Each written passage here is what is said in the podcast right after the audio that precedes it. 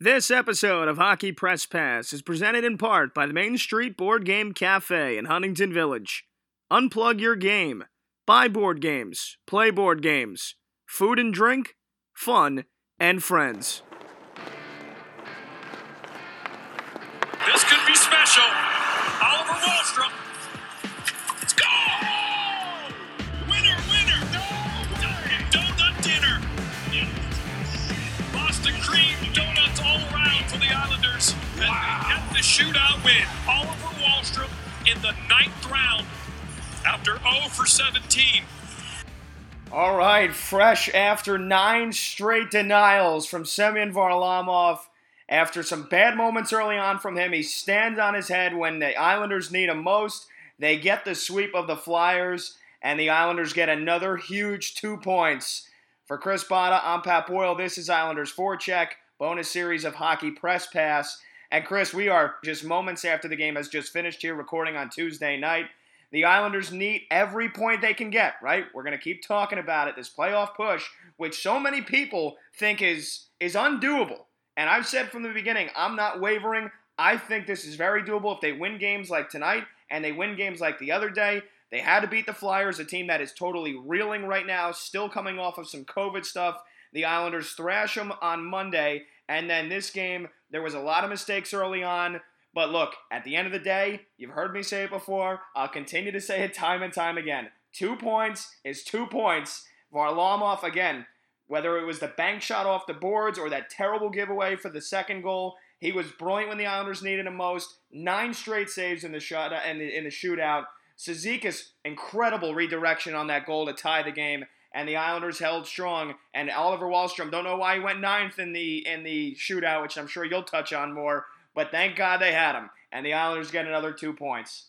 In the category of whatever it takes, Pat, yes, they got the win. And it does beg the question, why would Oliver Wahlstrom, who has the best hands on the team, doesn't always equate to being the best shootout performer? I get that. We've seen that through the years. Tavares wasn't that good in the shootout, for example. Why did it go to nine?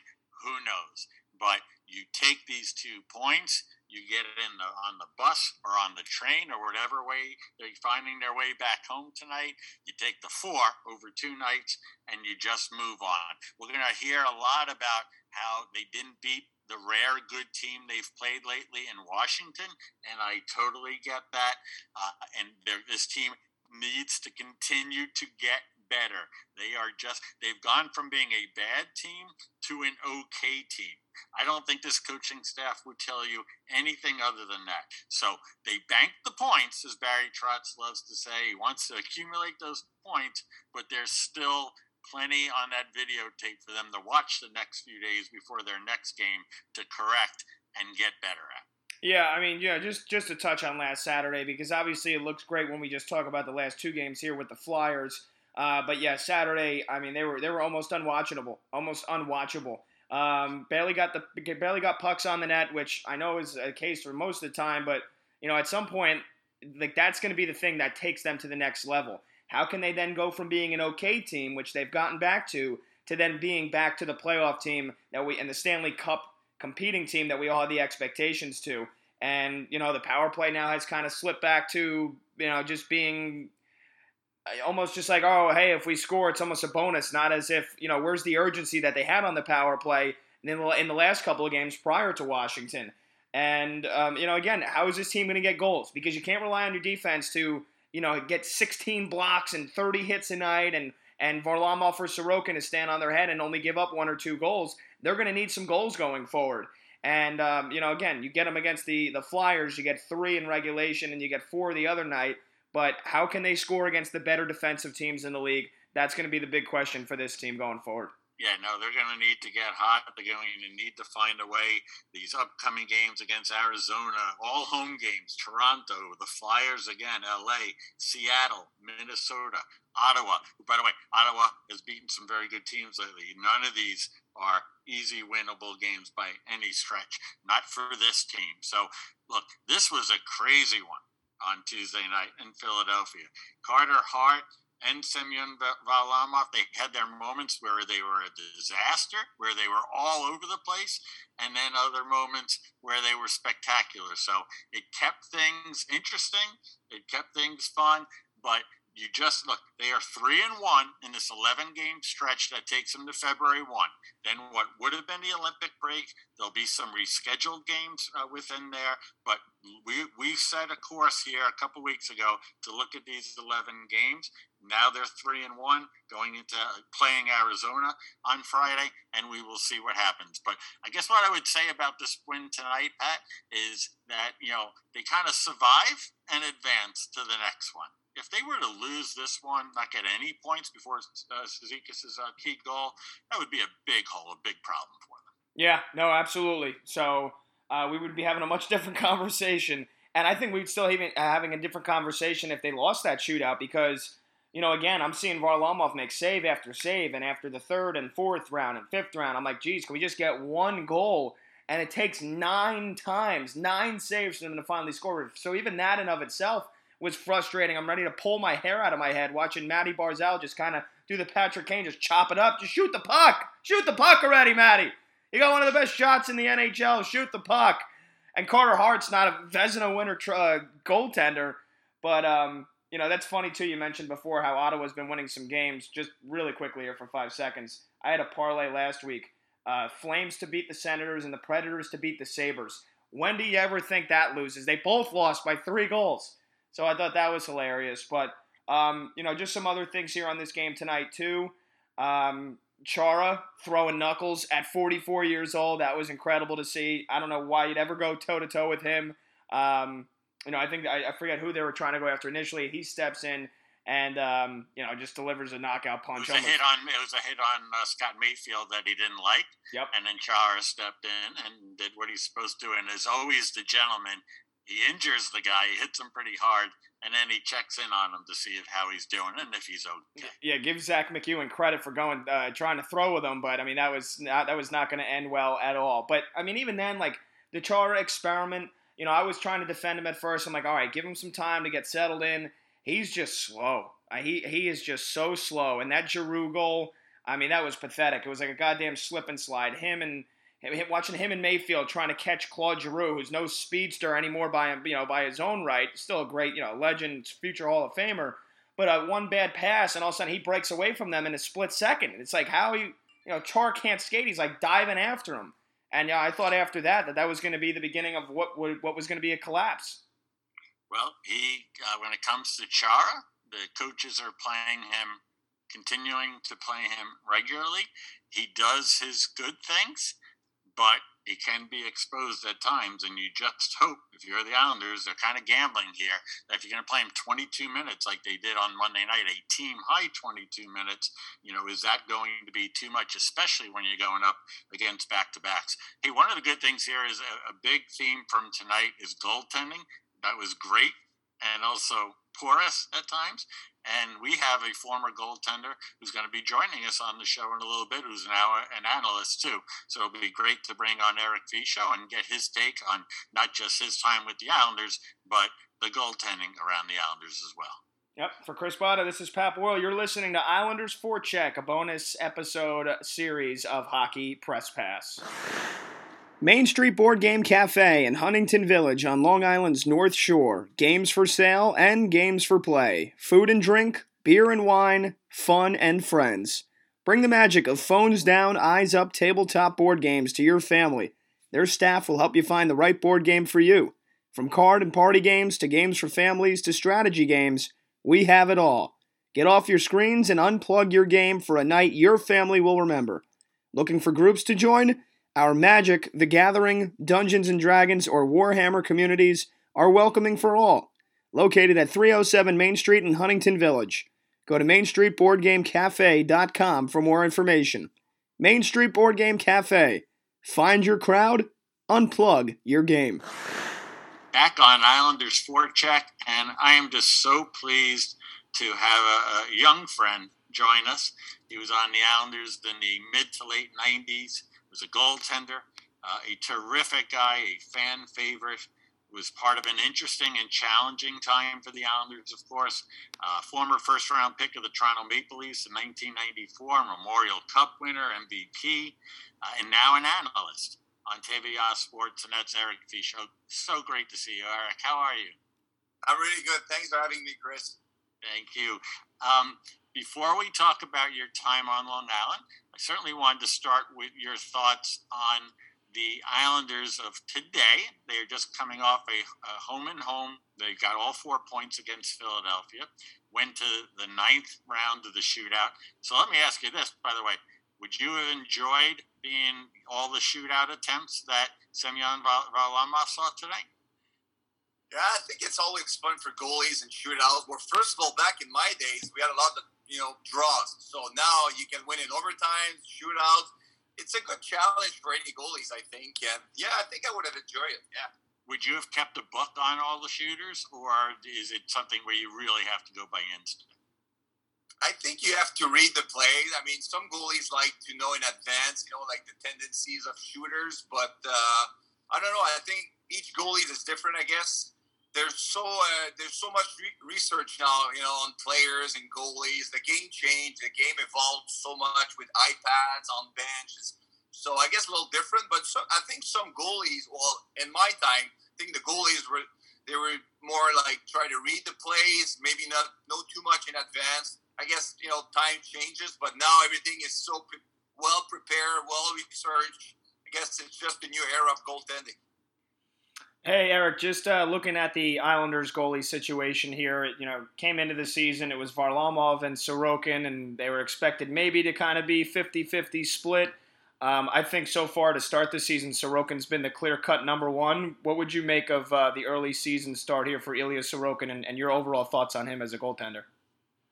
I'm really impressed with his uh, with his plays, and when he came last year, I wasn't sure. A lot of goalies had success in the uh, in the K H L, and they had a hard time when they came here. The transition wasn't as as uh, easy as they thought, but in his case, he's been playing really well. And obviously, the fact that Varlamov was hurt in the beginning of the year gave him a chance to prove he could be number one. And I strongly believe uh, he's going to be a good number one goaltender in the N H L for a long time. And uh, I think the Islanders have a, a tough choice to make because Varlamov's got one year left, five million dollars, uh, and he could be a good, you know, like uh, a good asset to trade, maybe to get some help offensively. And because I believe Sorokin proves he can be a good number one goaltender. He play. I, I worked on the game on Monday, and he was terrific against, well, I guess the Flyers. He made some big stops, and uh, he's so calm in his net. Technically, he's really solid. He's in control. And uh, he's, uh, he, you know, for a guy that uh, it's only his second year in the N H L, like he's been playing like a, like a ten-year veteran. And Eric, just following up on Sorokin, the yeah. one thing, well, I guess two things that, that seemed to be a little bit of a flaw in his game, and maybe we're asking too much, is that he, he has been outstanding. If there was, if you were to nitpick him, it's that occasionally – he'll let in a soft one, a rare shot that seems uh, so, uh, stoppable. You know, the yeah. kind that you would expect him to stop, almost like as if it's a focus every once in a while. And then the other issue, and, and Butch Goring has brought this up, and I know nothing about this, so I'm counting on you, buddy. Butch Goring says, points out a lot that his he's too far back in his net at times. Is that a former Stanley Cup champion forward center uh, saying uh, being critical? By the way, you know Butch, being criti- overly critical of a goalie, or is that something that's okay because that works for Sorokin?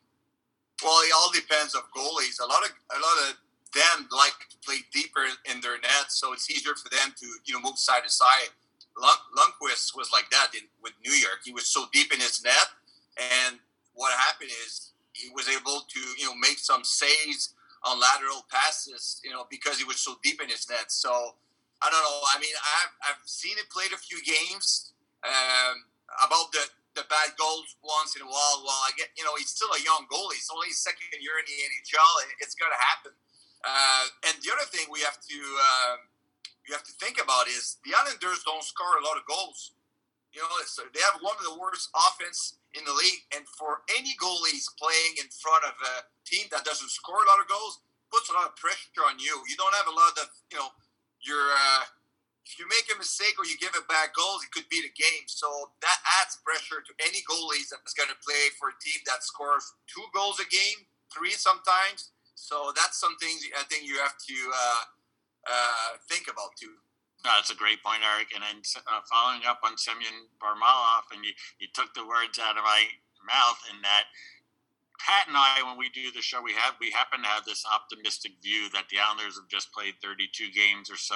They have all these games in hand. We understand the percentages. We understand that it would take another miracle on ice probably to make the playoffs. But while they're winning in this stretch, they still, you know, they're giving themselves a chance. So so we have an optimistic view of this, and we know the Islanders aren't going to talk about any kind of a trade right now. They're not looking to trade young players for assets down the road. That said, if in the next few weeks, the math then becomes impossible. Right? Even the most faithful Islander fan, and you know a lot of them, uh, can't believe anymore. Semyon Varlamov, I would think, is a possibility. He could be the best goaltender available on the trade market. What do you think, Eric?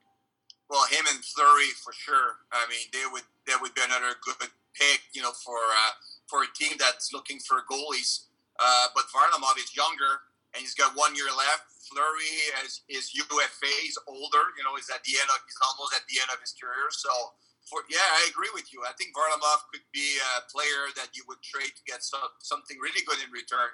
Um, the question is, do the Islanders want to have two good goalies? Because that's been the case in the last few years, even with, with Leonard. You know, that's the new tendency in the N H L is to have a good uh, duo, you know, like a good uh, team.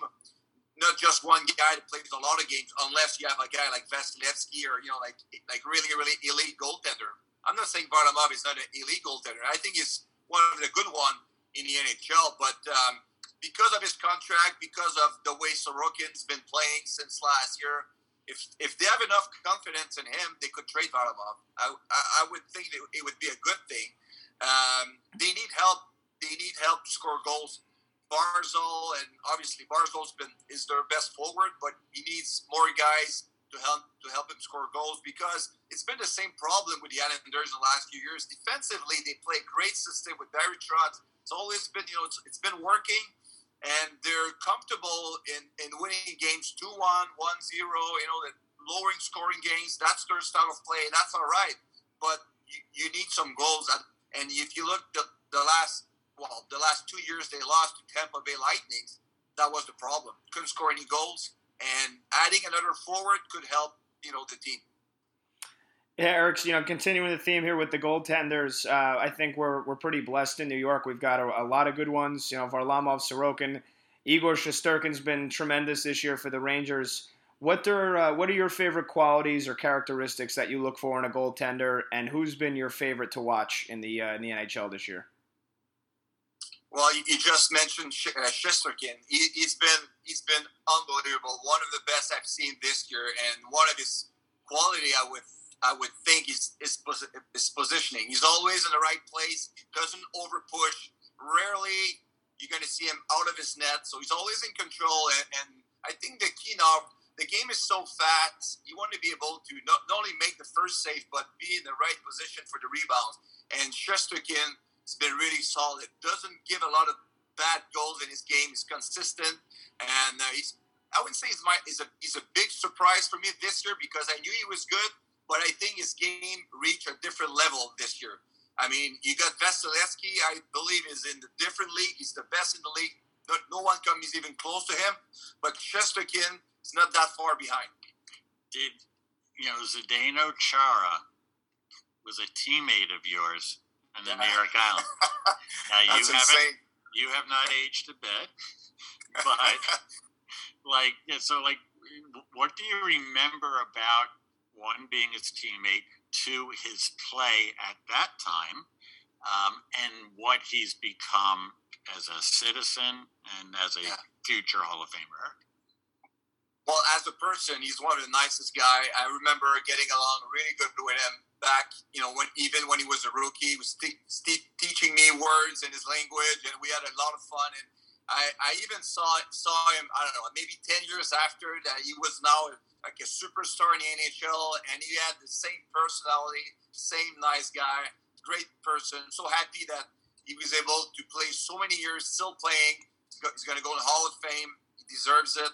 And um, and I remember, you know, like, you obviously he had a lot of work to do to become what, you know, what he became over the years. I, to be honest with you, I didn't think he was going to play that long in the N H L the first time I saw him, because he was falling all over the place. His balance was wasn't there, but but obviously with the size that he had and his attitude and, and the fact that he's a, like a hard-working guy, he improved every year. He was getting better and better, and, and you know, he became what we we uh, we we were able to witness over the years. One of the, you know, great defensemen. And the, what I like about his game is, obviously, with his shot, he was an offensive, defensive man, you know, for a lot of years in the N H L, but he was able to adapt his game because the game changed and became so fast. And he wasn't, the, he, he never was the fastest skater, but because of his reach, because he's a, he's got a high uh, hockey I Q, he was able to adapt to his game.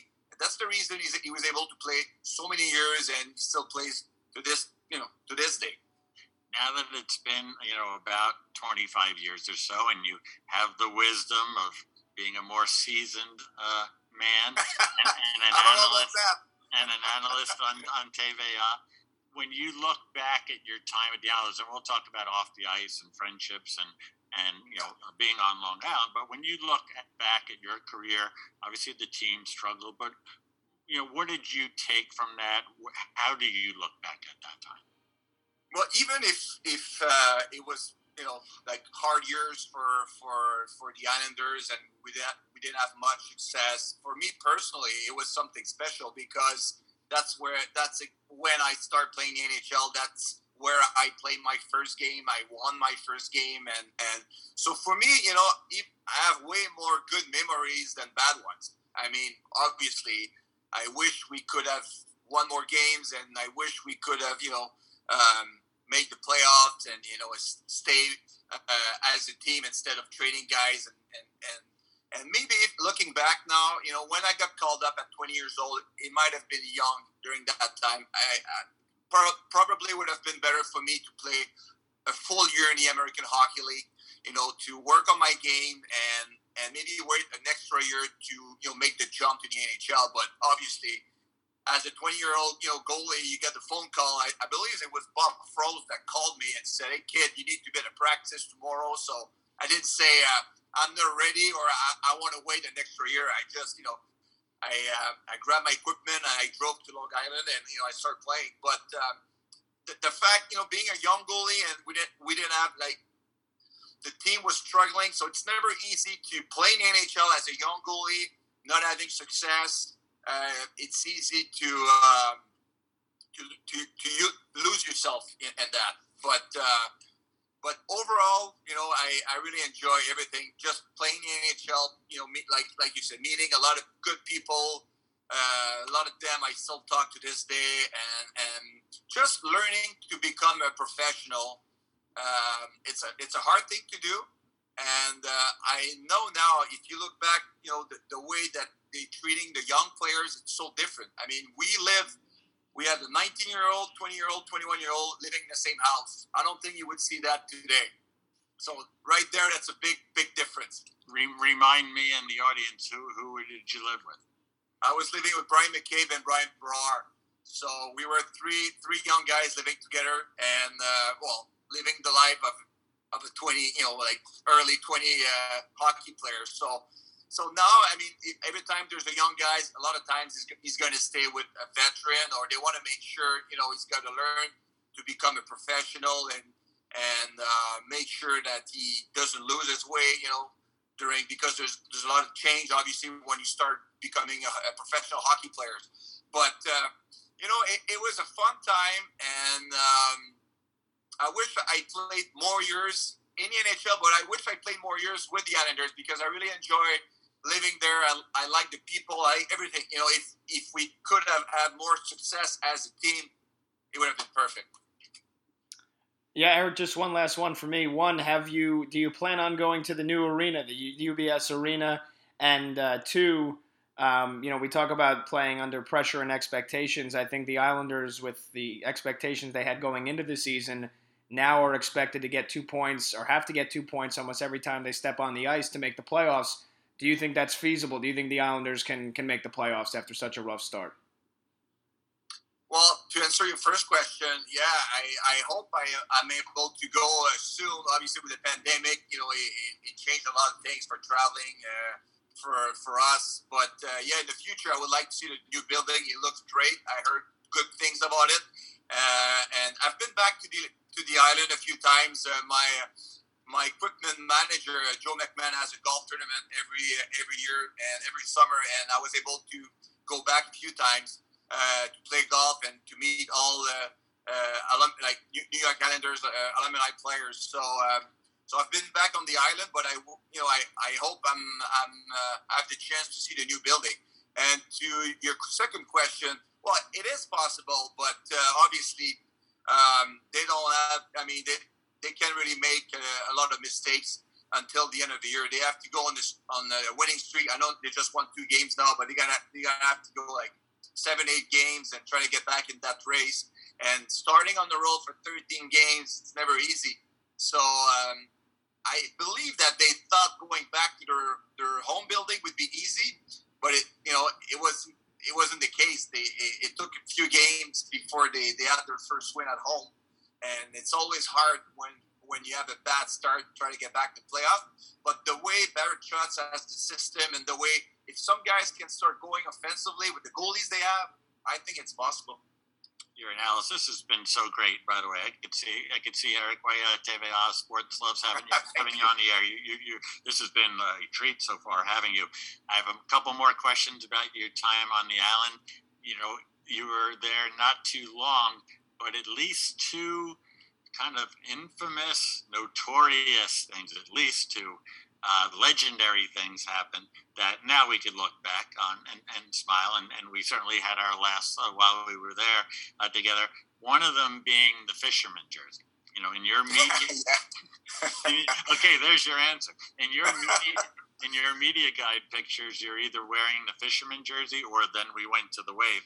By the way, my mom uh, dug this up. She found this. It's the folder and the press release. I'm showing classic. It everybody. It's a classic. Yeah, it's the press release announcing the fisherman jersey from all those years ago. I have a neighbor who flies flags like Georgia Bulldogs and Islanders, and, and they currently have a fisherman jersey flag up. It's amazing to think that now it's been uh, a lot of people love it. But what do you remember about it, and what did you think about it at the time? Well, at the time, I didn't I didn't hate it, but uh, obviously I wasn't like a Long Island, like a New York Islanders fan before, so I could understand the reaction of changing their logo for, for this. And I, I'm wondering if we if we had success during that time, how people would see it, because now it's attached to bad years. It's like a bad time. It's a bad era for New York Islanders. So not only the people didn't like the logo. Uh, I mean, I remember the, the chants, you know, we want fish sticks, you know, like, I remember that. And, um, but because it was a bad, you know, like we had s- such a hard time on the ice during that time, it, it makes it even worse. Um, but uh, for me personally, I don't know, I thought it was cool. I was trying to do something with my, my mask. With I had like a hook, like the fisherman hook on my mask. I was trying to be original with, you know, with the logo. I don't, maybe because I was I was younger, I didn't think much of it. But looking back now and seeing the people's reaction of the logo, I mean, I can understand. You know, it's obviously the the, the original one is way better. You know, it's you don't want to change like, a, like something like a classic, especially with with with you know like the, the success they had in the eighties. You know, so um, you know, I think now if you, if you take that jersey, the original jersey, it's way better. Yeah, and you know, when you think about it, it was only ten, twelve years since the dynasty. Now it's all these years later, right? But it, if you think yes. about it now, it just seems like such a short time to yes. eliminate to eliminate a logo. And then the other one is John Spano and Kevin Connolly. Uh, the actor did a great documentary on E S P N. Yeah, it was it. great. Yeah, wasn't yes. it great? And it must have brought, I know it was kind of like a horror movie for me looking looking at it at times. Um, and, I, you know, Spano wasn't, he was around the office. I don't think he was around the team that much because he was so shy and withdrawn. But I remember two functions. No, we know why. Uh, yeah, you, now, we, now it adds up. You're right. Um, yeah, it was a little slower to catch on. Um, but there were he, he hosted two things. One, I don't know if you'll remember both. One was he had a party after he was kind of officially announced to the fans at the Garden City Hotel. I don't even know if he showed up, but I remember having to like tell all the players to bring your wives after a game. And then the other one, and I think you were there, was when the team played in Dallas. Spano, yes. who had a home in Dallas, probably felt obligated, like, how can I not do this? But he invited the team, I think, to dinner at the house the night before a game. What do you remember about the whole episode? I remember being in Dallas with the whole team in his big house with his billionaire friends. Well, I guess they were, or, or extra rich friends.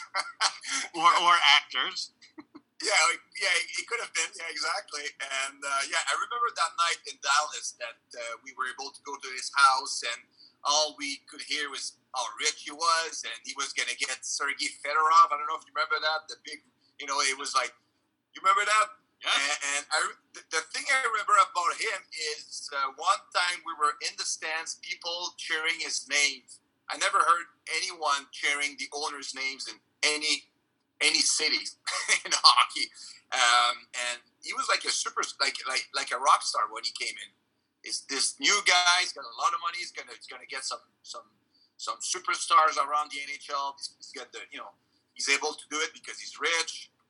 Obviously it didn't happen, but, um, I don't remember. I, I met him a few times, but I remember the night in Dallas. You, you know, you have such a, a great attitude in terms of looking back. I remember you at one point you briefly retired. I think you then you played yeah. overseas, and yes. you were you were twenty-six years old at the time. You were only a year or two uh, removed from the Islanders. I remember reading your quotes and just like thinking, and I've always kind of thought it that I've always wondered, and that's why it's so great to have you uh, to be able to speak with you today. Um, like you know, was it? Was, I know you had shoulder injuries. But you know, was it the losing? Was it was any of this emotional grind or anything that maybe impacted your love for the game? And were you able to get it back? Or you know, now you look back on it and you listen. You're working in the game and you're so yeah. widely respected. But what was that about when you walked away? And, and what was it about love for the game?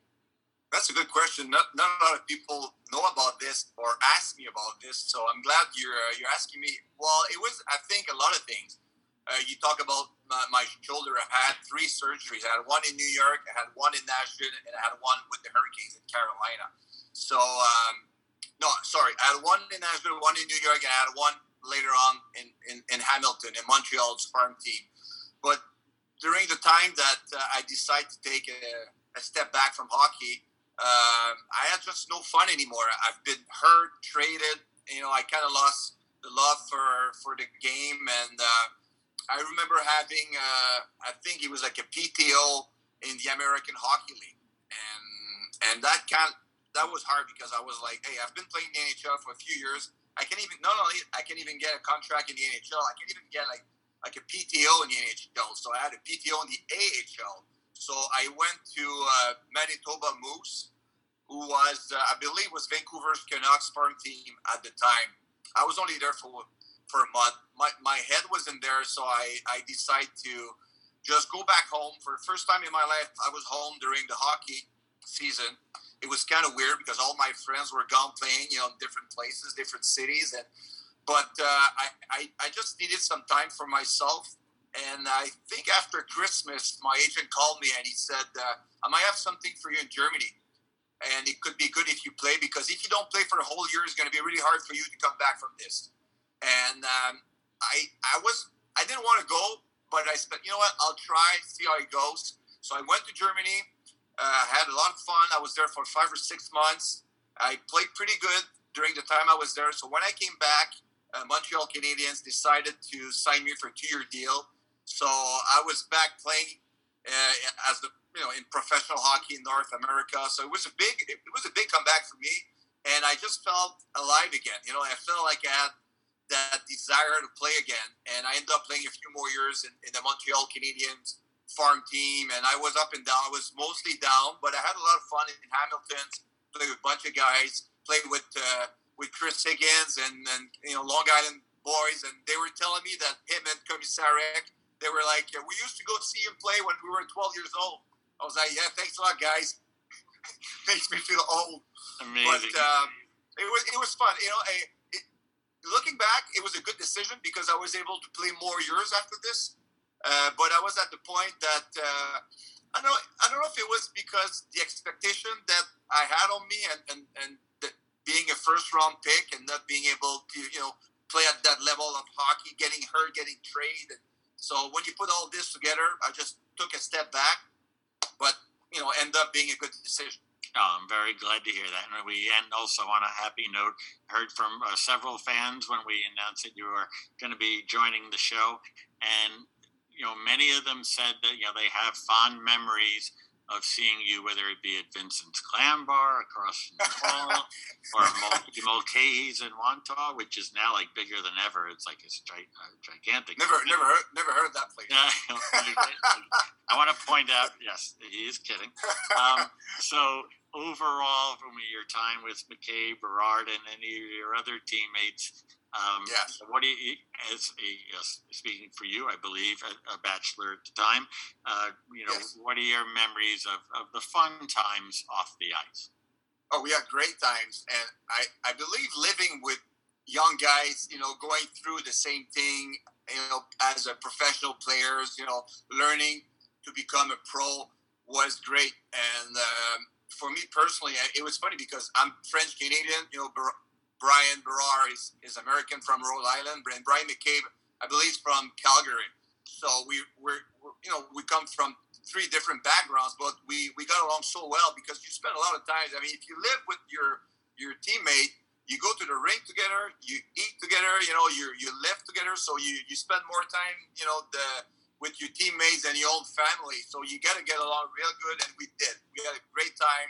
Uh, you talk about Vincent. We probably ate at Vincent five times a week, easily. We never cooked at home. I think in the whole year we cooked food maybe once. So uh, Vincent was the place to go because it was good, it was fast, um, and I loved it.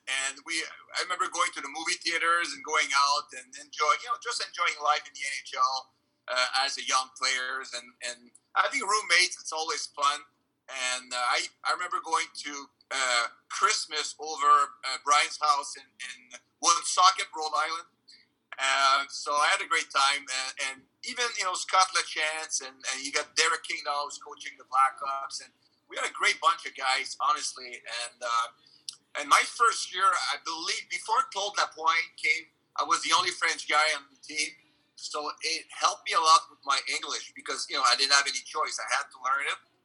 And being by myself, and I, I guess living with two, you know, two other guys helped me a lot. I made a lot of mistakes. I still do, but you know, they made fun of me. But it was, it was all fun. It was all fun, and uh, you know, it was a great time in my life.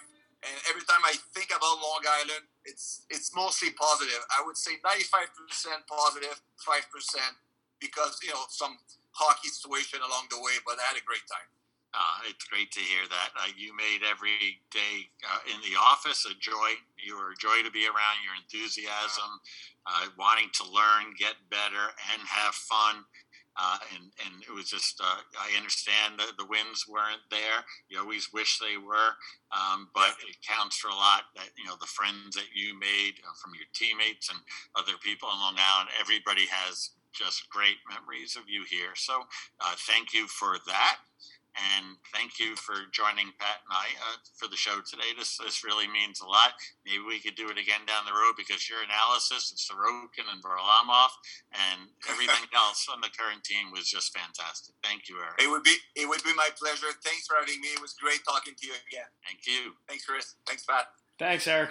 All right, fantastic stuff from Eric Fichaud. A huge thank you to Eric for once again joining us here, and that'll just about do it for this episode of Islanders Forecheck. For everybody here on the team that works so hard, we want to thank you again for listening. For Danny, Ksenia, and of course Chris, I'm Pat Boyle. Thanks for listening to Islanders Forecheck. A huge thank you again to Eric Fichaud for joining, and we'll see you with a brand new episode of Hockey Press Pass next week with a brand new guest.